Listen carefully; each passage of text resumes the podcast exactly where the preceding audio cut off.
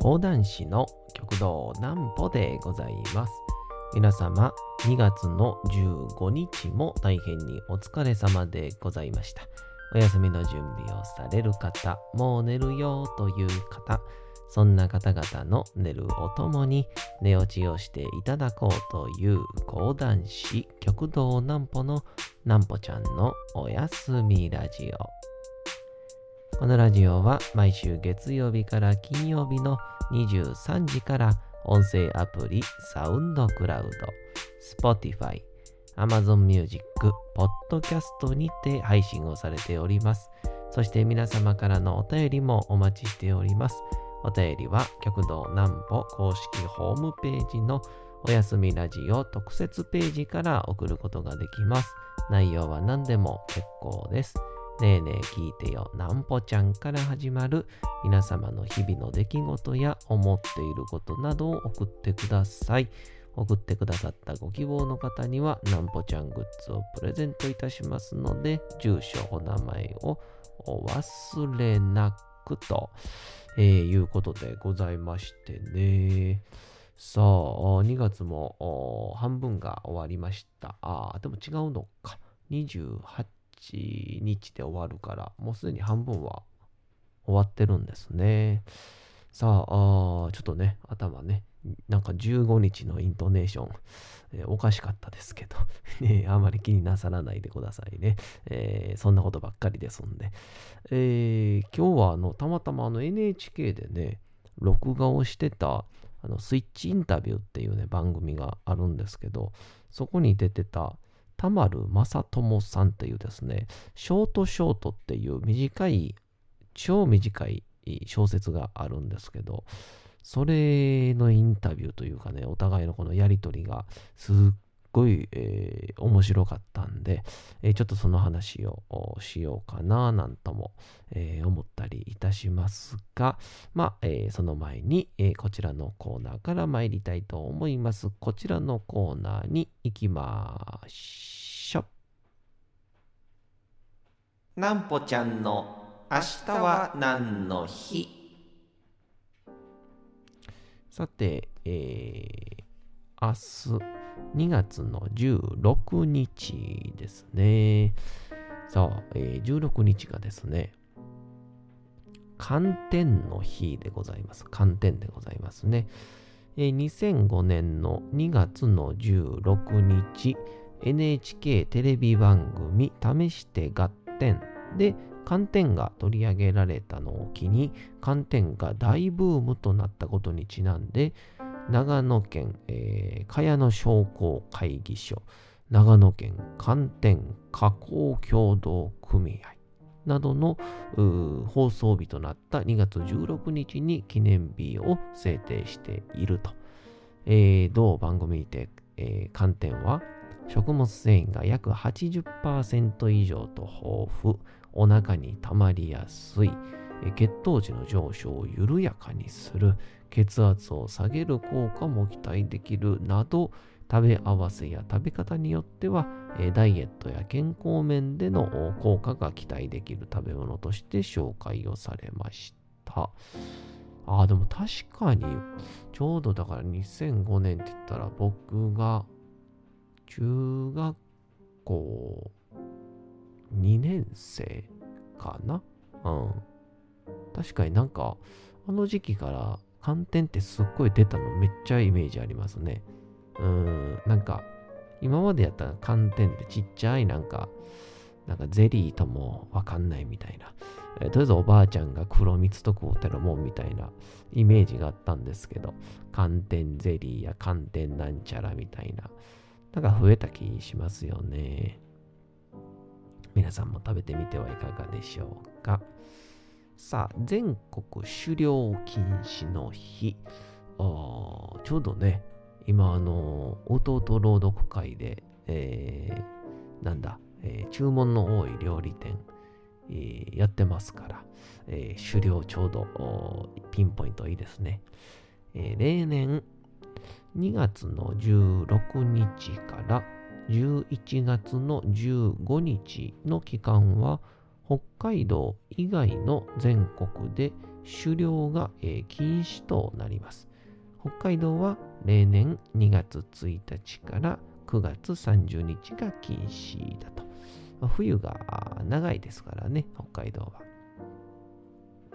狩猟禁止日や解禁日は、都道府県ごと、年ごと、対象となる鳥獣、鳥、獣ごとに異なっており、事前の確認が不可欠とされております。えー、狩猟を行うための手順ってのがありますね。狩猟免許を取得。第1種重量免許。散弾銃がライフル銃。第2種の免許。空気銃。で罠漁の免許。網漁の免許の4種類から取得したい免許を選択すると。で、ステップ2。狩猟を行う場所の各都道府県ごとに、えー、狩猟者登録登録をすると。で、ステップ3、えー、狩猟可能区域、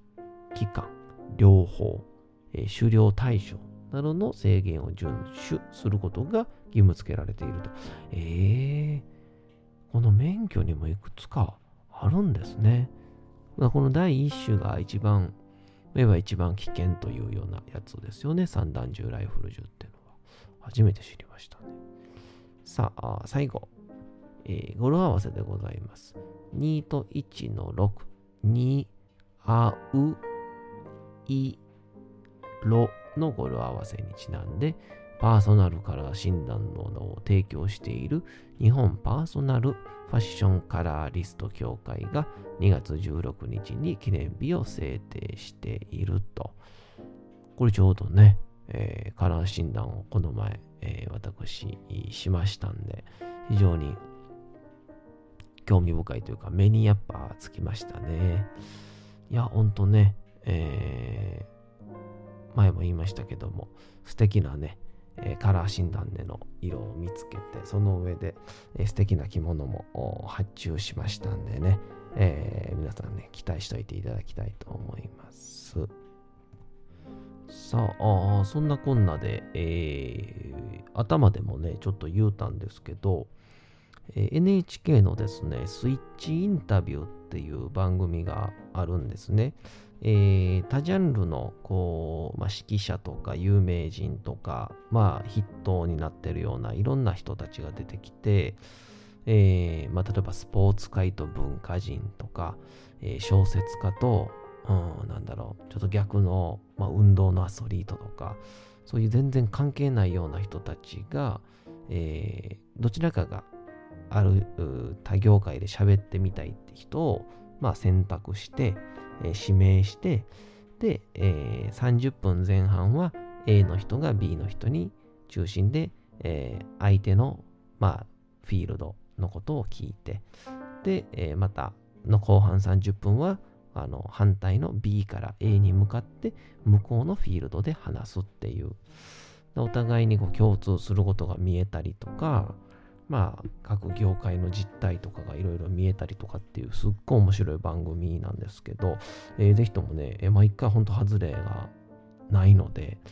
えー、ぜひ見ていただきたいなと思うんですけど、で、ちょっとだいぶ少し前にあった回の録画をしてたやつだったので、えー、もうね、知ってる方は知ってるかもしれないんですけど、僕が見たのが、えっと、漫画家のですね、尻上がりことぶきさんっていう方ね、もう名前から見てこんなめでたい名前ないなと思うんですけど、尻上がりことぶきっていう、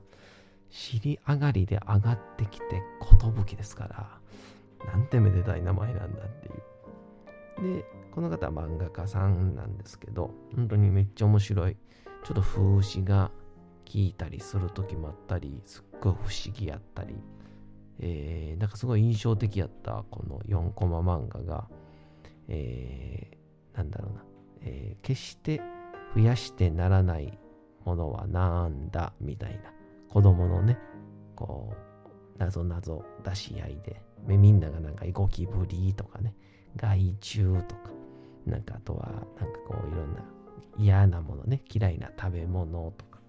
えー、言うんですけど、最後に男の子が、それは正解は終戦記念日ですっていう、絶対子供は言わないけど、その終戦記念日っていうその全く想像をしえなかった、えー、回答がそこに来るとガツンとこう胸打たれるというかあ確かにっていう。そっか終戦記念日ってすればするほど増えるんだっていう初めて気づかされるみたいな、えー、そういうような漫画を描くね尻上がり寿さんとで僕がちょっとねこう今日話そうと思ってたのがこのもう一人の方で、えー、田丸正智さんって言って、えー、ショートショート小説っていうのを書かれてる方なんですね。で、ショートショートっていうのが、こう、あのすっごい短い、えー、小説なんですね。あの、短いっていうレベルではないぐらいの短さで、えー、っと、どのぐらいだろうな。大体全部でね、サンプルがあったらね、出したいんですけど、全部でね、えー、本当に、えー、100、200文字ぐらいか、400文字ぐらい。えー、1個ね、ちょっとサンプルで読んでみましょうか。ちょっとネットに上がってるやつなんですけど。発電生物。電気うなぎの原理を発展させて、自分で発電できる電気タコが開発された。よく電気コードがたくさん差し込まれていることをタコ足配線と呼ぶが、この電気タコの場合は、本当にタコの足を使った配線で、8本足から電気が取れる。ただし、一度にたくさんの電気を使うと熱くなり、ゆでだこになってしまう。っていうようなね、えー、こんなやつなんですけど、なんかこれはすごい一番、えー、原稿用紙だいたい1枚から3枚ぐらいやつらしいんですけど、こういうふうに、普通の小説だったらきっとまあ、この、まあ、タコがね、生まれるところから、まあ、苦労するんでしょう。で、一喜一憂しながらも、まあ、最終的に不幸になるのか、幸せになるのか、えー、幸せとは何だ、電気とは何だ、まあ、最終的には風刺になってくると、えー、発電とは何だみたいなことになるんかもしれませんけど、そこの前後を全部取っ払っちゃうっていう不思議な短い小説っていうのが定義らしいんですね。で、それ多分きっと不思議っていうのは、まあ単なる、まあ、おかしみみたいなおかしさのみならず、そこに関して曖昧さを残すっていう、えー、妄想ファンタジーを残すっていう、まあ、書けば書くほど妄想の霧とか、えー、がどんどん晴れていって明確になるんでしょうけどそこを絶対に明るくしないっていうそういうものらしいんですね。うん、でこれがこの田村正智さんがこうね、えー、知り上がり寿さんにいろいろいろいろ質問を受ける中でこの、えー、この世界にこの妄想をしてもいいっていうことを広めていきたいんですっていう話をしててだからこう、いろんなものに対してこう、ときめきとか、えー、面白いなって思う、そういうような感情を、このショートショートの小説を使って、えー、なんていうの、表現していきたいんですっていう話をされてて、いや、すごいなと思って、なんかこう、途中でね、あの、えー、なんかこのショートショートの、えー、講座みたいなやってるみたいなシーンがあって、で、初めはやっぱりみんな大人たちも子供たちも参加したら、まあ、特に大人たちですけど、やっぱね、こう文学的なものっていうイメージがありますからすっごくいいものを書こうってやるからみんなこうなんかね自分の書いてる用紙は誰にも見せないようにして一生懸命書いて分けして書いて分けしてなんか周りも見ながらみたいな。まあ僕もきっとそうなっちゃうんでしょうけどねその場に行くと。なんですけど次第にその講座では必ず脳はないんですよね。いいじゃないですかっていう常に肯定。いいですね。いいですねって。もっともっと膨らましてみましょうみたいな感じで、えー、常に肯定と拍手を受けるので大人たちもどんどん途中からなんか子供の心を思い出して次から次へと好きなことを書き始めてでいずれか最終的には発表の時もこう話し始めた時にはなんかすっごい僕それが印象的やったんですけどこう大の大人が普通にまあ会社やったら普通に偉い人なんやろなみたいな人がスーツやんなんですけどこう他人の発表を聞いてる時にこう空を見ながらとか天井を見上げながらこう頑張って想像しようとしてるんですよね。できっとその想像しようという仕草も相手にとって僕はあなたのことを、えー、興味深く聞いてますよみたいなそんなアピールでもあるかもしれないしっていう中でこうなんかこう妄想をみんなで共有し合うみたいなだからそういう空気がこの講座に溢れてるのがすっごくなんか僕の中で、えー、かっこよくて素敵でなんてありのままなんだろうっていうところに感動しまして。でこれなこれ何なんだろうなってすっごく思ってなんでこんなに今僕はこれに惹かれてるんだろうみたいなことを思った時にあこれってね多分前回のラジオでも言ったんですけど南郷兄さんが作った講談100文字やって思ったんですよ。うん。で、きっと兄さんも初め想像してた講談100文字。まあきっと僕たちが勝手に想像していた講談100文字っていうのは単なる単なる短い講談。あとプラスなんだろう、えー、講談というもののショートバージョンだったんですけどでも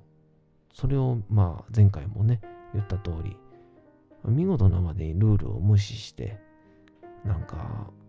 生まれ変わりとか、えー、傘の気持ちになってみてとかあとは最近ちょっとさいもうすぐね多分 YouTube に出るんですけどあのめちゃくちゃ変なおっさんの靴下鑑定人とかねもう意味わかんないんですよ。そういう世界をね開いてしまった、えー、極道南仙兄さんとかのね100文字がファーンって頭に浮かんできて。そう。あの変なおじさんとか変な傘の話っていうのは前後がわからないんですよね。前後はこっちに委ねられるというか、できっと南仙人さんの中にはその前後はおそらくぼんやりとあって、だからこそその間を喋ってるんでしょうけど、でもきっとこれが15分の講談になったら、その前後が物語になっていて、でもそれを言うのはちょっと野暮というか、そんな風な感じの、えー、なんだろう、100文字と、100文字講談と、このショートショートの共通点みたいなものを、えー、感じまして、えー、なんで、まあ、きっとこのショートショートが本当にあのこういう講座で、えー、きっと誰でもできるってなったら100文字講談もいやこれきっとできるんだろうなと思ったんでこれはちょっとね 100, 100文字講談教室？開講だなと。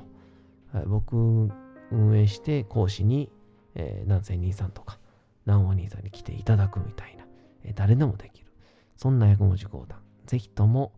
開いた時には皆さんいかがでしょうか、えー、そんなわけでございまして、ショートショートと100文字の話でした。お次のコーナー行きましょう。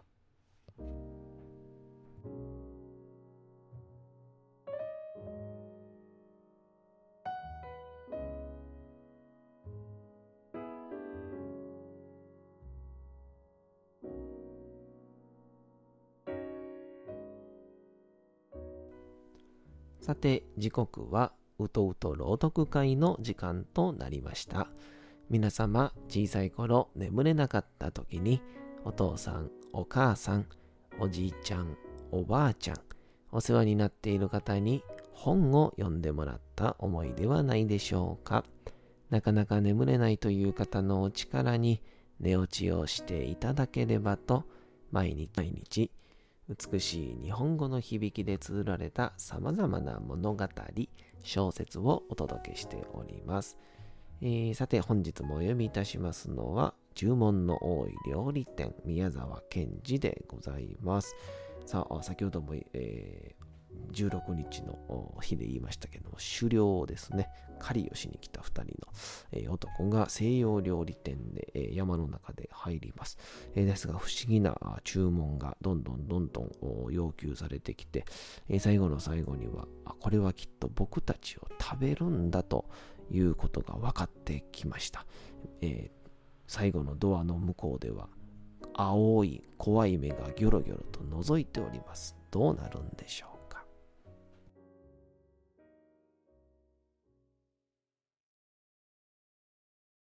注文の多い料理店。宮沢賢治。すると戸の中ではこそこそこんなことを言っています。ダメだよ。もう気がついたよ。塩を揉み込まないようだよ。当たり前さ。親分の書きようがまずいんだ。あそこへいろいろ注文が多くてうるさかったでしょ。お気の毒でしたなんて、間抜けなことを書いたもんだ。どっちでもいいよ。どうせ僕らには骨も分けてくれやしないんだ。それはそうだ。けれどももしここへあいつらが入ってこなかったら、それは僕らの責任だぜ。呼ぼうか。呼ぼう。おい、お客さん方、早くいらっしゃい。いらっしゃいいらっしゃい。お皿も洗ってやりますし、葉っぱもよーく塩を揉んでおきました。あとはあなた方とナッパをうまく取り合わせて真っ白なお皿に乗せるだけです。早くいらっしゃい。えい、いらっしゃいいらっしゃい。それとも、サラダはお嫌いですか？そんなら、これから火を起こしてフライにしてあげましょうか。とにかく早くいらっしゃい。二人はあんまり心を痛めたために顔がまるでくしゃくしゃの紙くずのようになりお互いにその顔を見合わせ、ブルブル震え、声もなく泣きました。中では、ふっふと笑ってまた叫んでいます。いらっしゃいいらっしゃい。そんな泣いてはせっかくのクリームが流れるじゃありませんか。えい、ただいま、じき持ってまいります。さあ、早くいらっしゃい。早くいらっしゃい。親方がもうナフキンをかけて、ナイフを持って、舌なめずりして、お客様方を待っているんですよ。二人は、泣いて泣いて、泣いて、泣き続けていました。その時、後ろからいきなり、ワンワン、うわという声がして、あの白熊のような犬が2匹戸を突き破って部屋の中に飛び込んできました。さて本日もお送りしてきましたなんぽちゃんのおやすみラジオ。改めてにはなりますが、このラジオは毎週月曜日から金曜日の23時から音声アプリサウンドクラウド、Spotify、Amazon Music、ポッドキャストにて配信をされております。そして皆様からのお便りもお待ちしております。お便りは、極道南歩公式ホームページのおやすみラジオ特設ページから送ることができます。内容は何でも結構です。ねえねえ聞いてよなんぽちゃんから始まる皆様の日々の出来事や思っていることなどを送ってください。送ってくださったご希望の方には、なんぽちゃんグッズをプレゼントいたしますので、住所、お名前もお忘れなく。お休み配信、YouTube ともどもにチャンネル登録をよろしくお願いをいたします。というわけでございまして、2月の15日も大変にお疲れ様でございました。明日も皆さん、街のどこかでともどもに頑張って、夜にまたお会いをいたしましょう。なんぽちゃんのおやすみラジオでございました。それでは皆さん、おやすみなさい。すやすやすやー。